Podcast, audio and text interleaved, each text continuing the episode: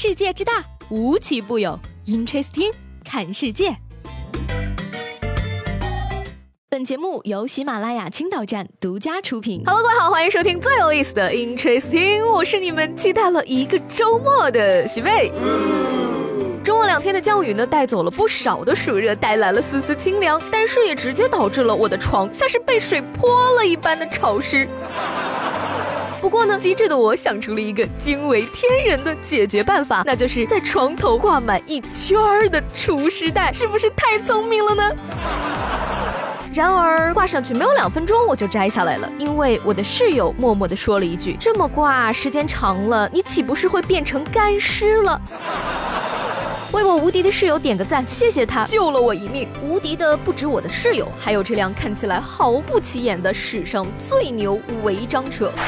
八月九号下午呢，市北交警查获了一辆违章的黑色雪佛兰轿车，它看上去很普通，可是，一查违章记录，连交警都吓了一跳。三年时间违章二百九十三次，平均每四天就有一次违章行为，而违章扣掉的分儿，足足需要四十四本驾照才够用。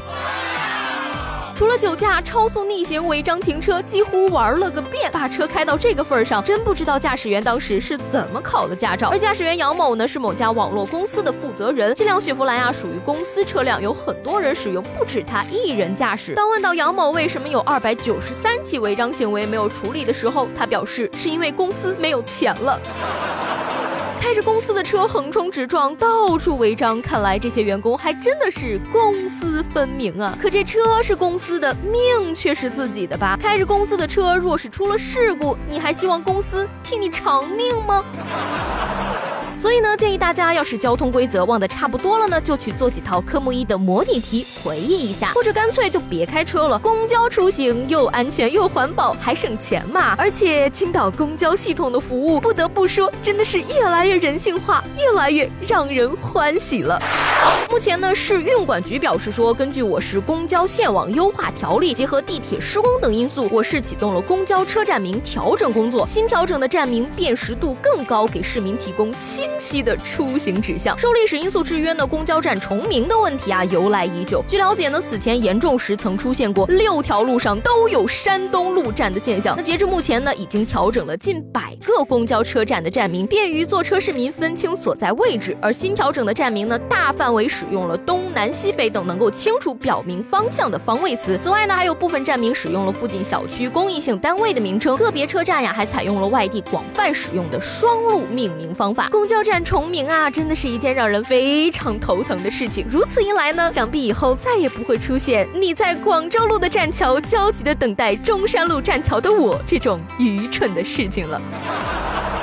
说完这没事儿呢，再来看看国内外那些奇奇怪怪的事情。首先要说到的呢，就是前十一排旅客事件，听起来是不是有点像某一集名侦探柯南呢？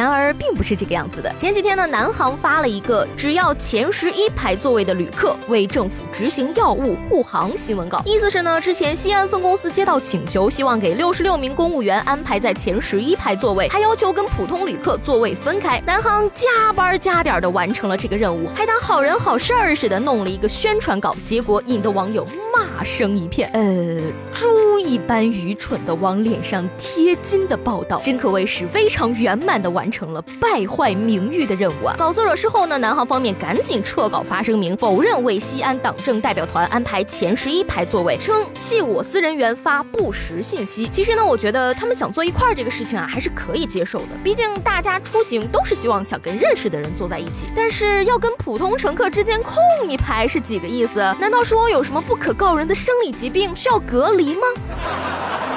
公务员出行，航空公司的确不能妨碍公务，但是弄不清状况、无脑邀功、拍马屁过头，就真的是愚蠢到家了。那上周呢，我们说到共享奥迪横空出世，我还幻想了一下共享豪车满大街跑的盛况，没想到呢，周末一过，这件事情竟然真的梦想成真了。因为呢，沈阳的马路上出现了第一批的共享宝马。据说呢，这是第一批投入运营的一千五百台共享宝马的一部分，现在还在调试阶段，最快下周就能正式投入运营了。这批宝马能不能租出去不好说，不过以后蓝色宝马不好卖了是肯定的。不甘心坐小黄车后边笑的，可以坐在这匹宝马里面哭了。有网友预测啊，共享宝马一出呢，屌丝追女神就更容易了，对广大男光棍来说是个福音。但是呢，试想一下，城乡结合部青年李二狗开着共享宝马，带着村花小丽逛街，逛完一出来，发现车让别人扫走了，大包小包的挤公交回村，可以说是非常尴尬了。社会的进步呀，可谓是每天都让人眼花缭乱。共享经济更是飞速发展，共享单车、共享雨伞、共享汽车，而且呢，北京的长虹桥公交站出现了一批印着二维码的共享马扎。什么玩意儿？马扎还需要共享吗？难道说不扫码就坐会被捆先生捆住，不能动弹？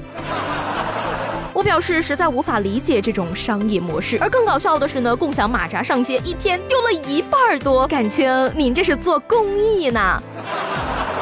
共享经济是很火，可是也得有点脑子不是啊？那下面这个小哥呢就很有头脑，因为他做了一个共享厨房。湖北大学的学生杨海北呢，因为自己是北方人，在南方上学吃不到家乡熟悉的菜肴，便利用学校食堂创办了一间共享厨房，每次使用呢花十元，带上食材自己做饭。而学校方面也表示呢，会对食材和防火进行严格的审核。在这个保证卫生安全的前提下呢，共享厨房目测还不错呀。再也不用在宿舍偷偷摸摸的煮火锅了。不过呢，更让我期待的是，厨房都能共享了，共享对象还会远吗？以前呢，我总觉得一个人挺好的，要啥对象啊？管这管那的，麻烦死了。可是最近呀，我却发现人还是得找个对象，因为找对象太省钱了，好吗？